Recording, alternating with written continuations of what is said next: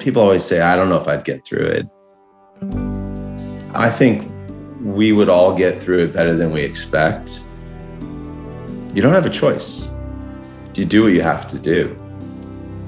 You do have a choice, though, on, you know, the next steps after that.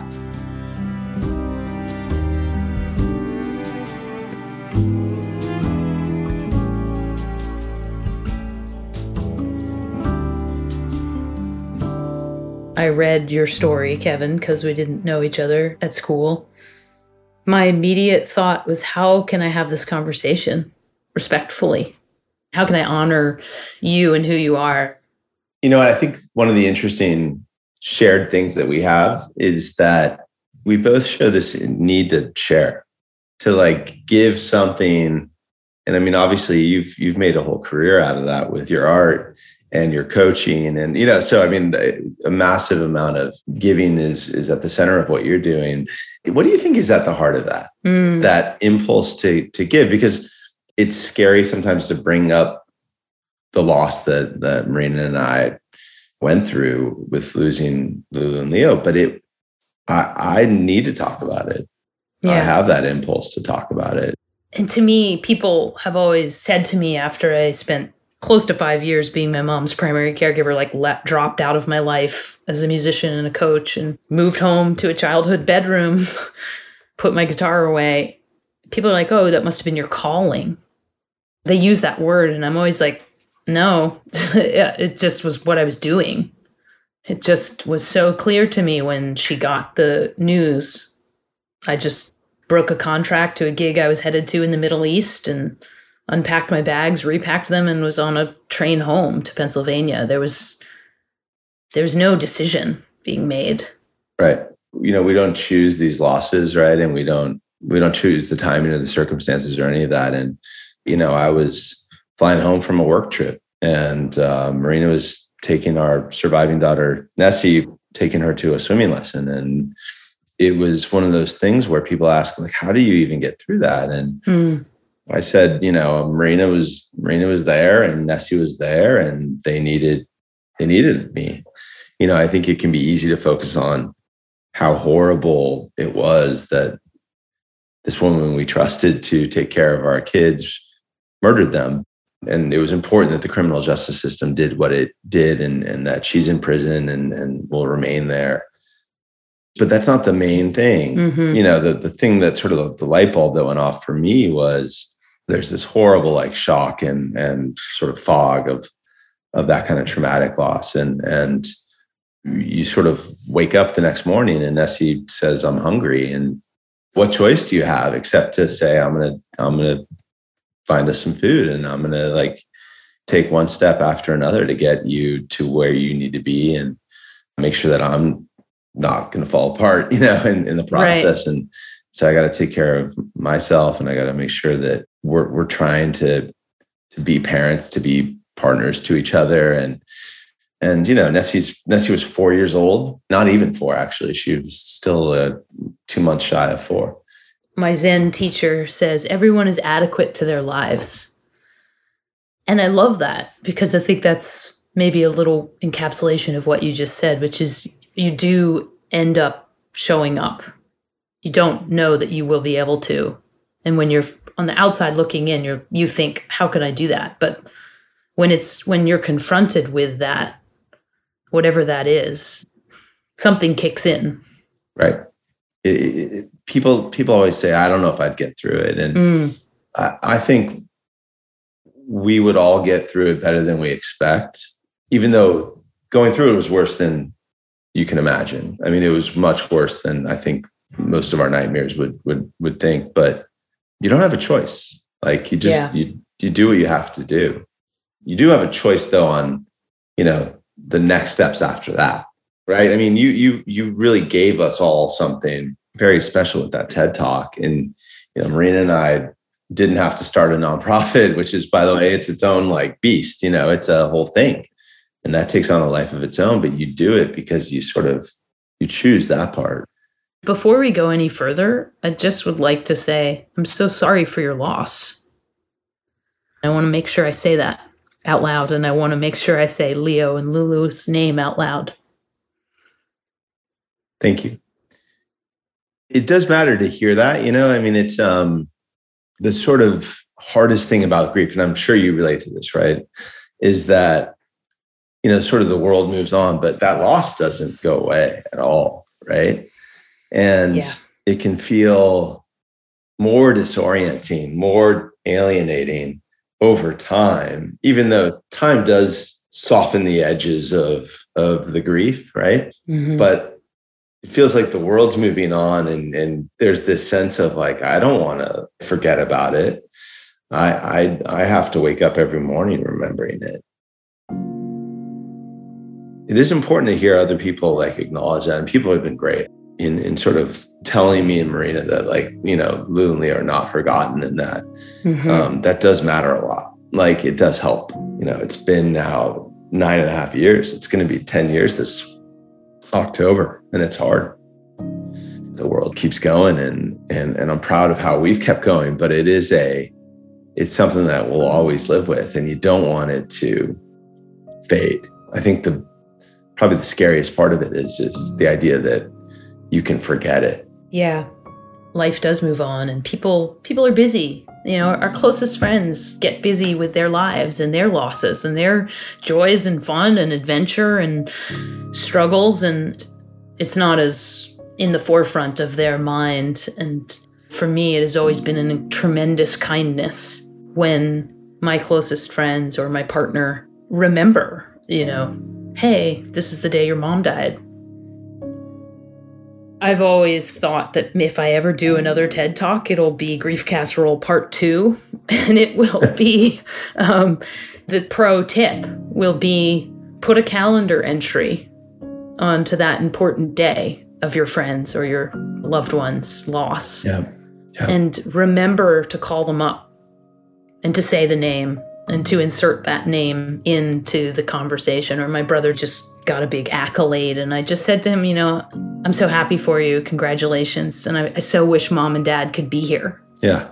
To celebrate this with you because I know how hard you've been working on this. And it shouldn't be I'm I'm good at this stuff. I'm good at the loss and grief stuff and it's hard for me to remember to screw up my courage and insert their name, but I I feel like you you have to do it. Because if you don't, they get lost. And we don't want them. They're a part of us. They're they're part of who we are. Who would I be without this intense grief? Obviously, we're someone else, we're someone new, and they would want us to move on and be ourselves and be our full, fully expressed selves. But it's, it's a destabilizing moment when it happens, and it's a destabilizing moment when you realize you're moving on too.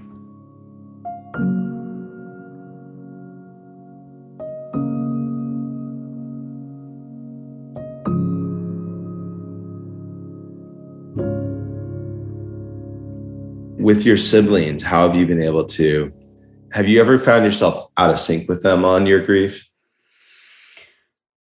I very much pre grieved my mother's death because I was intimately involved with all aspects of her care. And when she was diagnosed in 2011, a CAT scan showed that she had a tumor the size of a grapefruit in her abdomen, and the doctor basically wanted to operate right away. And I was in the hospital room after the operation, and finally, a day later, when he came in to, to say what the results of the biopsy were, and it was just her and I, and luckily, and uh, and he gave the news that it was a very rare and aggressive form of cancer that was already pretty far along. I looked at her after he left, and I just said, you know, we're not going to mince words about this. This is going to kill you, whether it kills you today, tomorrow, seven months from now, seven years from now, 77 years from now, you know, like it's going to be the thing. And so let's not mince words. And luckily for me, and I do realize now that I was so fortunate, my mom really rose to the occasion and met me there. Subsequently, as I've gone on and shared more about death and being ready to die and all those things with people, I realize that's not always the case. That, you know, people get these kinds of diagnoses and don't want to rise to the occasion. And that's fine. You know, it's just, I realized that I was very lucky. But so I had many years to prepare myself and her. I mean, that's pretty much what my job was, was to maximize her care and to get her ready to die. So I was very much ready for her to die. And I will say that when it came along, I was the most surprised. And to your question of what was I out of sync with my brothers or my father, very much so. And it was an exercise in letting people have their experience because I could see their grief and their their pace at which they were going to grieve was so different than mine. And of course, I didn't want them to suffer as much as I knew they would end up suffering. Everyone's journey is their journey. All I could do was listen, which is all we can ever do, really, and show up. Yeah. First thing Marina said to me when I, I, so like the, I got pulled off the plane by the NYPD and they drove me to the hospital where Marina and Nessie were, and they weren't physically hurt, but it was just right. sort of that's where they take you apparently after yeah. you know this sort of thing happens, and um, and we got a chance to see Lulu and Leo, you know, um, one last time. But you know, there's this moment where I, I, I it's hard to even describe, but Marina said to me, like she grabbed me and said, Kevin, like we're we're we're gonna get through this. We're not gonna get divorced. Oprah says that most couples who lose kids get divorced. Oprah says, and I, you know, you can sort of, it is funny, right? That like Oprah was so important in this sort of like Oprah was the authority in all of this. But like, you know, Oprah says that, that most couples get divorced and we're not going to be one of those. Wow. And, and, and that is, I think, really the most, that was the most important ingredient.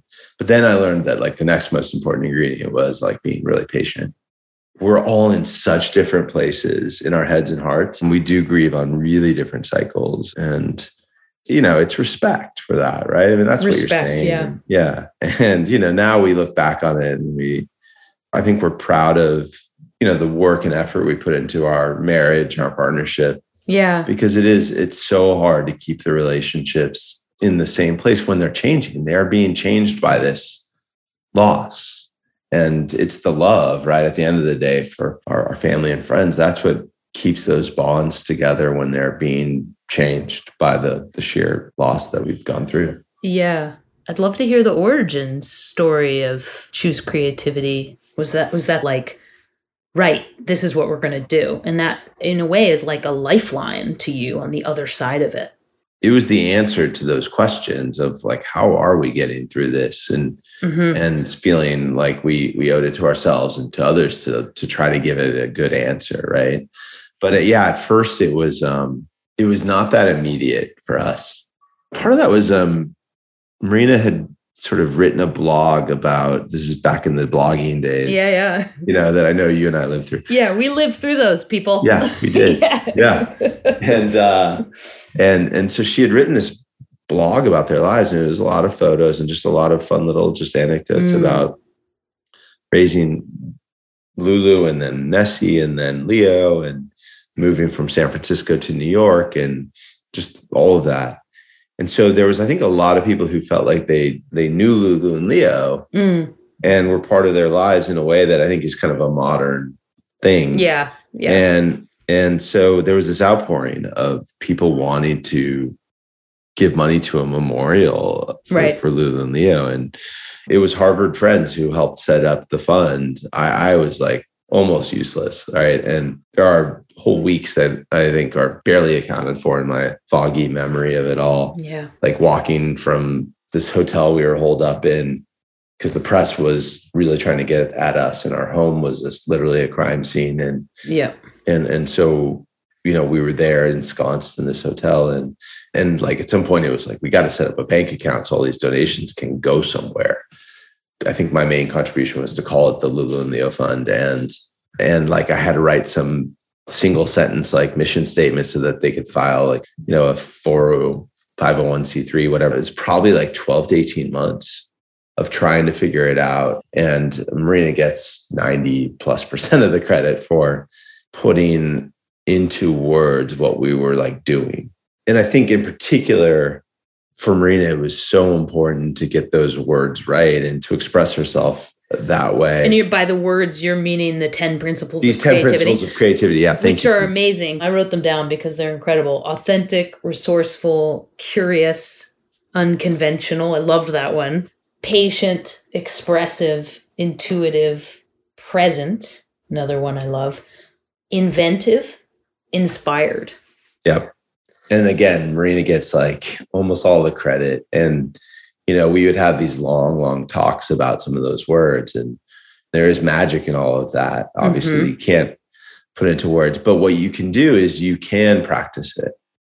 You can hone those things and you can support those principles Mhm. so that you're more prepared for what life throws at you. And it's not just the negative. There's not just about, it's not just Right. some prophylactic, you know, thing that that you know protects you from trauma but it's also it's about seeing like those possibilities in every moment and that that was our that's our like largely our taglines No, and I, I I laughed when you said that. Like it's not just some prophylactic because to me, like, and it might seem weird that I did, but I always feel like when you've had these kinds of experiences, you know, it's so easy to just stay in the like, yes, and this is how we responded to this grief and loss. But it's like, oh yeah, life is all these other things too, right? It's absurd, it's hilarious, it's Yeah. joyful, it's just ongoing, it's boring. It's like yeah I, I laugh because yeah, it's like it's not like we're just saying all these things or we're doing all these things so in the hopes that we don't have to deal with them ever again. Like they also apply to all the rest of life too. right absolutely and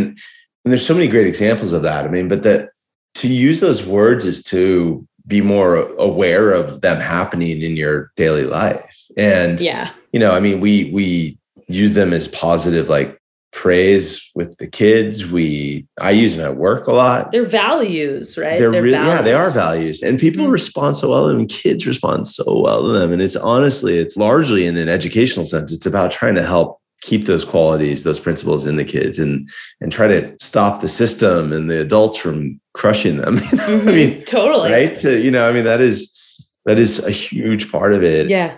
Obviously, that was an organic process. And as you said, authentic. And I decided to do the TED talk because I felt like the constant I heard, you know, was I didn't want to bother you. I thought you were going through so much. I didn't want to, I didn't know what to say. Yeah. I don't want to bother you. I knew there was so much love there for me and so much wanting to help. And maybe this is a way that our experiences kind of differed, but yeah. people were much more in their terms respectful. They didn't want to intrude upon this sort of long drawn out death. Was that an experience for you? Or was it so shocking that people just are moved to act right away? Yeah, I do think that that was different. It was such a such an like off the charts like shocking thing that also was so widely publicized that right there was a massive outpouring of of love and support and it was um I felt like it was always very authentic. It was, you Mhm. know, it was, yeah it was real. And so I, I think that was different. And now it's, but it, then it changed, right? Where you could also sense people after a certain relatively short period of time not knowing what they should do. hmm There's this sense of, is it, is it, you know, now is not not okay to bring it up? Am I going to be like interrupting and, and throwing something terrible into into this interaction? And right and then there's that awkwardness on on our side where we're thinking okay there i can sense that they're probably wanting to bring it up but they don't know you know and so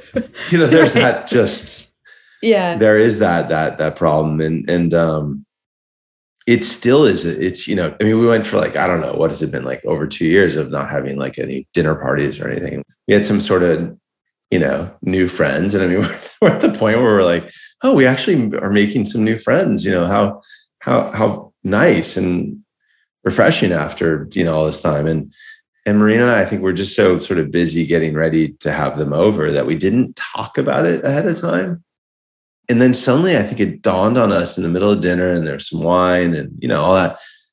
They don't know. And then marina just burst into tears. And i mean really out of like kind of total non sequitur just told them. And she was i think a little embarrassed afterwards. And i was trying to tell her don't be embarrassed. Yeah of course you know and they were i think totally fine but it is still an awkward weird moment where you're you're not sure what's appropriate. So i do very wholeheartedly endorse your your coaching that just just bring it up and and say the names Yeah. and acknowledge it because it, it's a relief. It is a relief to everyone actually you them everybody. So so even today what do what do you answer when some someone says how many yeah kids how many do you kids have? you have? I mean that's the the question that yeah. you know and and i honestly if we're, we're making a calculation on is this going to be like a passing acquaintance or is this somebody we want to Yes. have a real relationship with? Because if it's a real relationship you should bring you know you should just tell them. And that's the yeah that was totally. the takeaway from our dinner party you dinner know, party. Uh, you know sort of uh, lesson was that just just bring it up as directly as possible as soon as possible. And and if it's somebody who you think is going to be just sort of a passing it's sometimes i do and i, I i'll tell you it, there's a part of me like my stomach churns a little bit at this but i just say i have three instead of five. Yeah. You know because it's just not yeah of course. Because that there was I a mean, couple times where i brought it up with people and i was like Ugh, i kind of wish i hadn't you know and there there there are those moments. Yeah i think you have to be respectful of your own heart too right? And tender towards your own heart. And i mean yes it's part of you and it informs your entire worldview and how you see the world and how you be in the world. But it also isn't. Right. We're always choosing if we're honest we're always choosing what self to share. Abs- absolutely. I love the way you put that. And on this idea of how it changed us i wanted to ask you like did you have that moment where you felt a little after your mom died and you'd been through this journey with her for five years almost right hmm hmm was there a part where you felt like you're like uh, returning to civilian life Yeah, sure. I mean, my mom was my mom, so she's everybody dies. This is a fact of life. So it's an it wasn't out of the realm of possibility. And I had had a lot of other loss in my life prior to my mom dying, so I wasn't a person who was sort of confronted with the first loss of their life. And I will say that I'm sort of on the front edge of people of my age losing their parents, either a parent or both parents. So I had gone from being a person who had a pretty incredible career doing what I loved, you know, creating, writing songs, touring, et cetera, et cetera, to being a person who cooked meals, um, grocery shopped, uh, you know, lived this life that was not my life. I mean, it was a totally foreign life. And and I just kept saying to my partner, Leah, I, I don't recognize myself. I do not know who I am. And this is in the midst of my mom being Right. alive, you know, and taking care of her. But my days were going to to the chemo suite, going to radiation, you know, trying to get her to eat something, etc. Um, and it took me a really long time to, yeah, get back to my civilian life. And my dad was, by the way, around. Like I had my parents were married. That's just some some. I need to always remember to say that because people are. It sounds like my dad wasn't around, but he was. He was just an old school dad. He wasn't the guy who was gonna, you know, figure out a chemo regime and how to like make it work you know? So i was i was smart enough to give myself the grace to to hang around home and help him get the ship upright drain all the water out of it and get put the sails back on and get the ship of his life sailing forward. Right. And you know i was doing that for him and i was also doing it for myself as a sort of slow transition back to life as i knew it or whatever it was going to be. It wasn't even it's sort of like post pandemic it's like we're not going back to an old the way it was. There's no way it was anymore. My life is radically changed.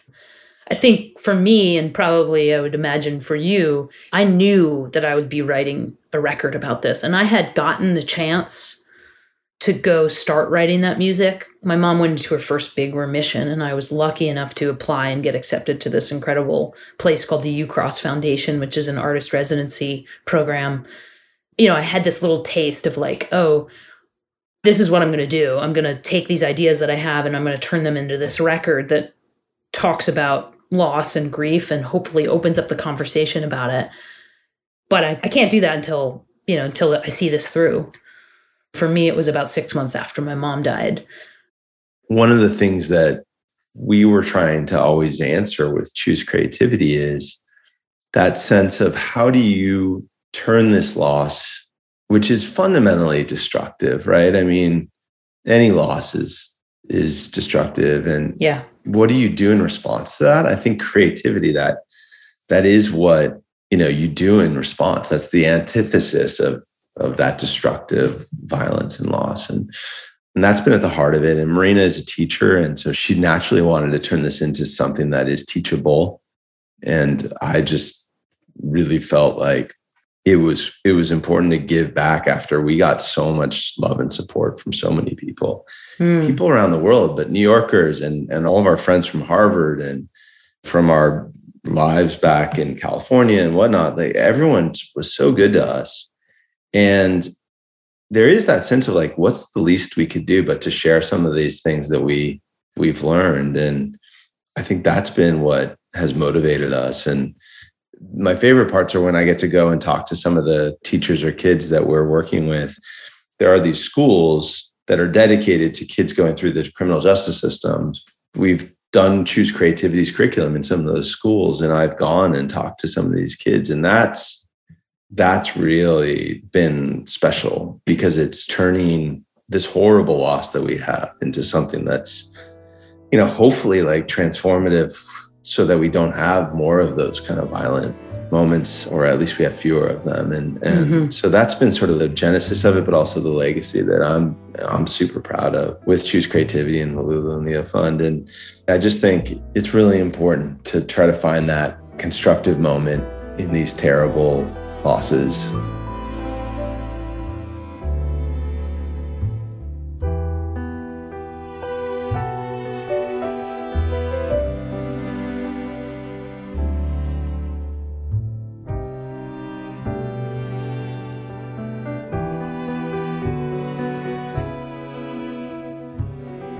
the night the kids were killed and like there were so many of my my college roommates and our good friends who were surrounding us. They put us in this hotel because they wanted us to be sort of safe from the press. Yeah, who were, who were like really staking out everything, and mm-hmm.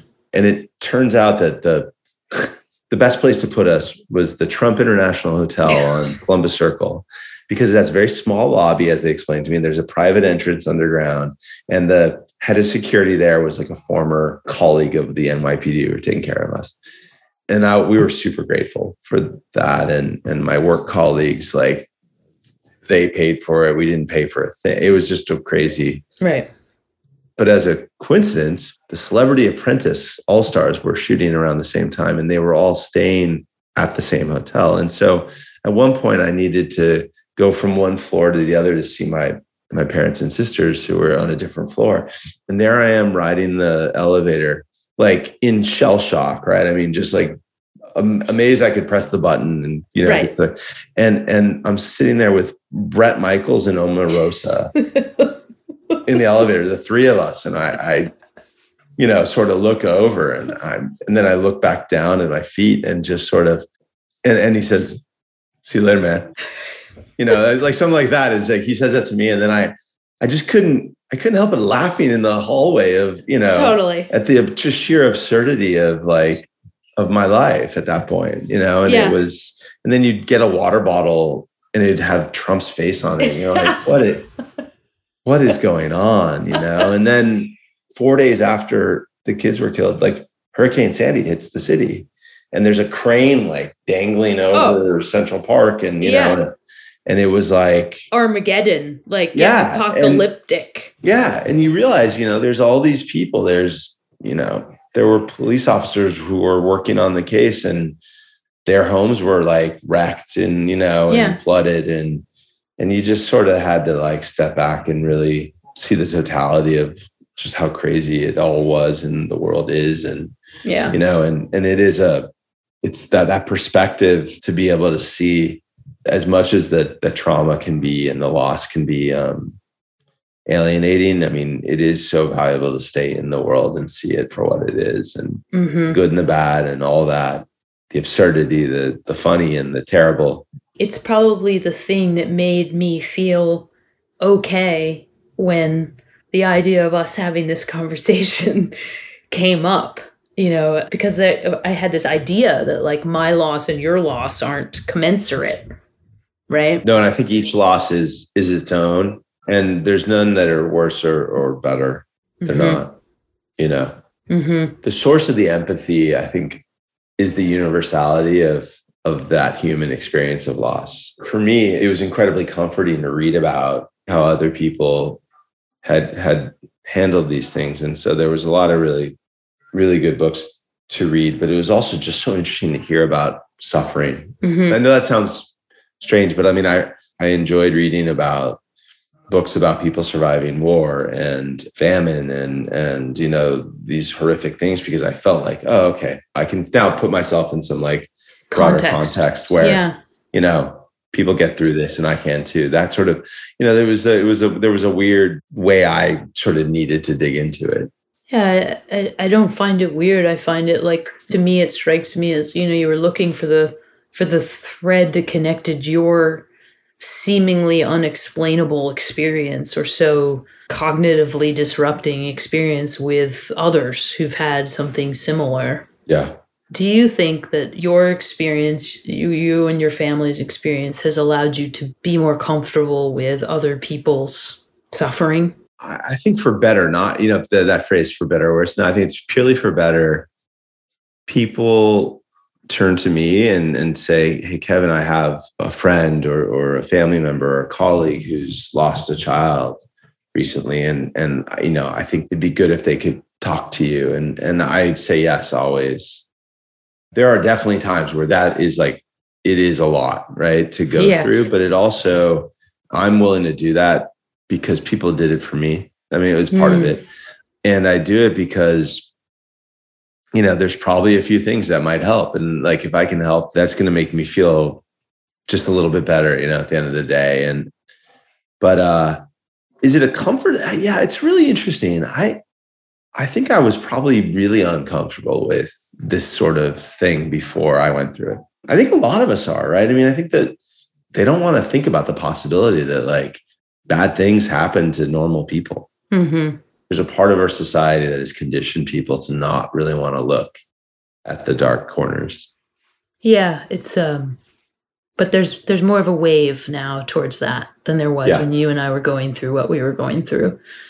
I guess now I do feel that this the talking about death and opening up at least opening up the space of the conversation is a calling for me because of my experience and what I went through and and just life keeps handing me these situations and being okay to be in them and being okay to say I'm uncomfortable being being in this situation but here I am. I do think we've come a long way since your experience and since my experience. Yeah. Marina and I very deliberately um, make it casual and an everyday thing to talk about Lulu and Leo with Felix and Linus. Your new children, I mean, not new anymore. Yeah. And it makes us feel so good that they are part of their lives. Yeah. They're up in the stars. It feels so good for them to feel comfortable about it. it. It sort of pays off over time that you know that you're building this safe place to keep their memories very alive, very present. Mhm. And as much as I miss Lulu and Leo all the time, I look at Felix and Linus and Nessie and they're here all the time you